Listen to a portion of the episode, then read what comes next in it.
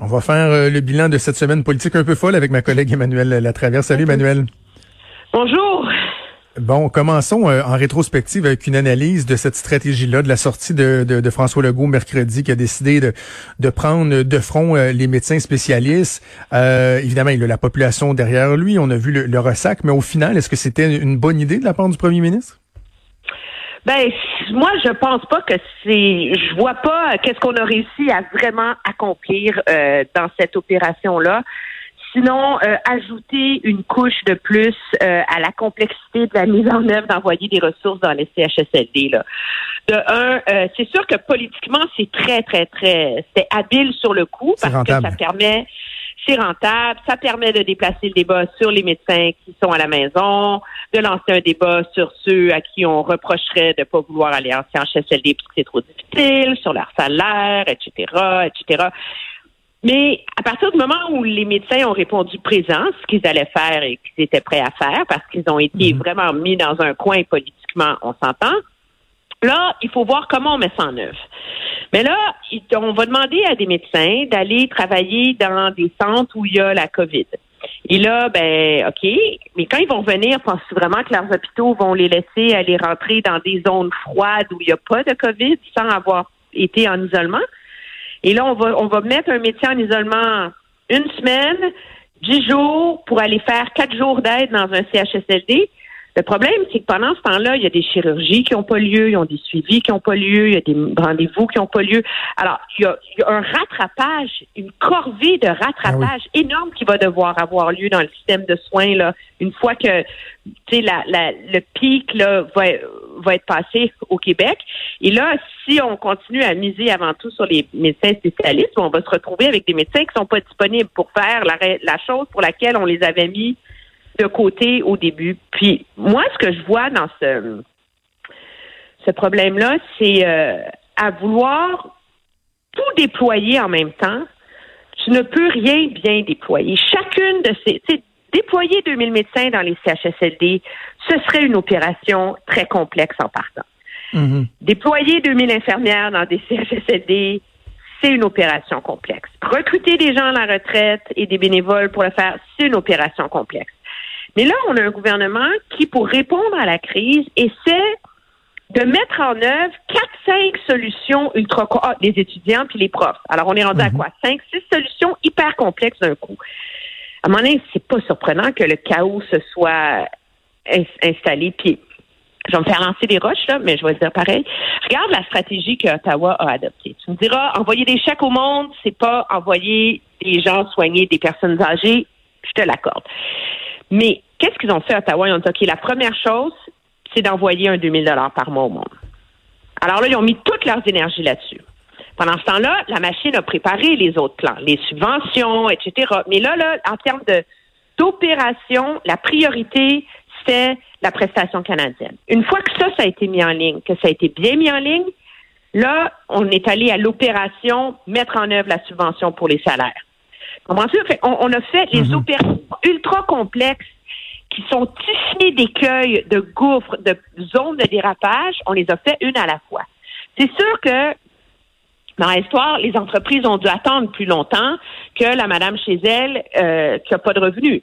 Mais ça a permis de les mettre en œuvre de manière cohérente. Là, le gouvernement, face à l'ampleur de la crise, qu'il semblait pas n'avoir vu venir, essaie de déployer plein de stratégies en même temps.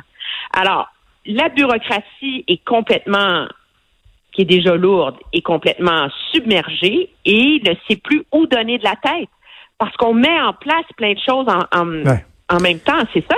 C'est, en tout cas, ça me semble, avec un peu de recul, être un des problèmes auxquels le gouvernement est confronté en ce moment. Donc, on, on a beaucoup parlé au début de la crise de la gestion du contrôle euh, du gouvernement du Québec dans cette situation-là qui était sans précédent, qui l'est encore. Là, quand on décrit ça, on a l'impression qu'on assiste à une espèce de perte de contrôle au cours des derniers jours. Qu'est-ce que le gouvernement doit faire justement pour reprendre le contrôle, Emmanuel? Ben, c'est une perte de contrôle euh, parce que est-ce que c'est une perte de contrôle parce qu'on je veux dire l'histoire nous racontera là est-ce que c'est une perte de contrôle parce qu'on essaie de tout tout tout centraliser? Moi je pense que la première chose qu'il faut faire c'est sortir de la logique de de combler des postes Moi, euh, quand on me dit, on fait des entrevues, on reçoit des CV, euh, on a des témoignages d'une médecin dans une clinique privée qui se fait demander un maître de stage pour aller en Ben oui. Une, une, une, une infirmière qui a 28 ans d'expérience, qui n'a pas un poste, parce que le gestionnaire de son ancien CHSLD ne retourne pas aux euh, les appels. Allô, il y a une crise, tu sais. Mm. Alors, à un moment donné, est-ce qu'on est dans la logique de combler des postes vacants ou on est dans la logique de faire rentrer du monde? Et, et tu peux pas avoir les deux en même temps. Tu peux pas dire on ouvre la machine, mais il faut que ça soit parfait. Alors, si la priorité, c'est la perfection, ben qu'on reste dans cette logique de dotation de poste. Si la logique, c'est de faire rentrer du monde pour nourrir les gens, etc., etc., ben qu'on fasse ça, qu'on et, qu'on mette une personne en charge de chaque CHSLD, décline un plan, qu'il met en œuvre et qu'il l'ajuste en cours de route. Là, on, est comme encore dans une situation où c'est comme.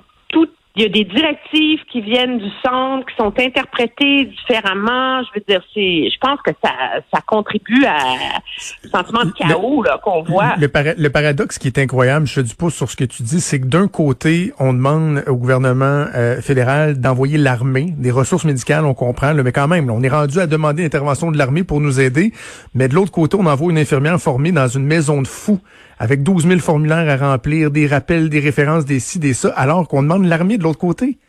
C'est incroyable. Oui, là. ben, oui, mais et j'ai euh, sur l'armée, je suis tombée vraiment par hasard ce matin. On, on est tous un peu tombés en bas de notre chaise, je pense, hier, quand M. Legault disait que le problème avec l'armée, c'est qu'il y avait juste comme quoi une soixantaine là, de médecins et infirmières qui étaient Ouais. disponibles. Là, je me suis dit, coudonc, il y a plus que 60 médecins dans la force canadienne. Là, moi, je les ai vus à Haïti, là, tu sais. Moi, j'étais sur le vol qui a, armé- qui a amené le DART à Haïti pendant le Ah tremblement de terre. OK? Et le lendemain matin de notre arrivée, il y avait un hôpital opérationnel dans un champ. Alors, dans un non, dans un stationnement à Pétionville. Là. Alors, non, je peux pas avoir rêvé ça. Là. Puis il était pas 60, là, on s'entend. Et euh, un collègue d'Ottawa, Stephen Mayer, dans le McLean, a interviewé l'ancienne euh, médecin-chef des forces canadiennes.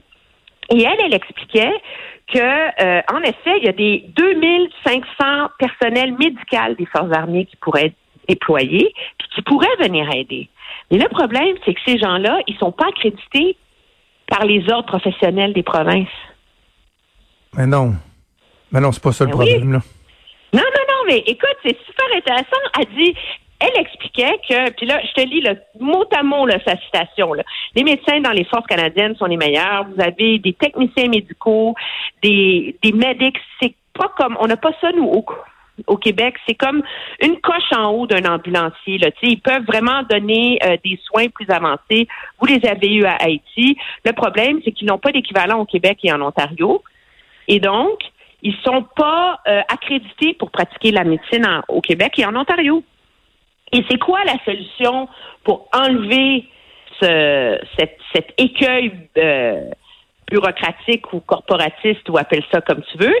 C'est d'invoquer la loi sur les mesures d'urgence. Et ça, personne ne veut le faire. Ben ça, personne ne veut le faire, parce que si tu invoques la loi sur les mesures d'urgence, ben là, tu donnes une partie du contrôle à Ottawa sur ce qui se passe dans ta province.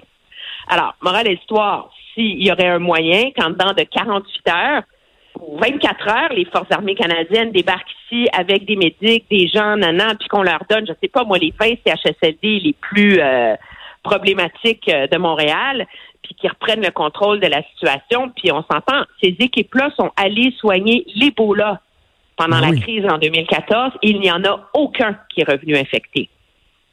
Alors, on Wow. s'entend qu'ils sont capables de gérer. euh, sauf que là, il y a, il y a un, il y a un débat euh, politique intéressant euh, aut- autour de ça. En tout cas, moi, je le recommande. C'est sur le site de McLean. C'est vraiment un article intéressant. Moi, en tout cas, ça m'a fait comprendre une question qui me tarabustait depuis euh, quelques jours déjà. Là.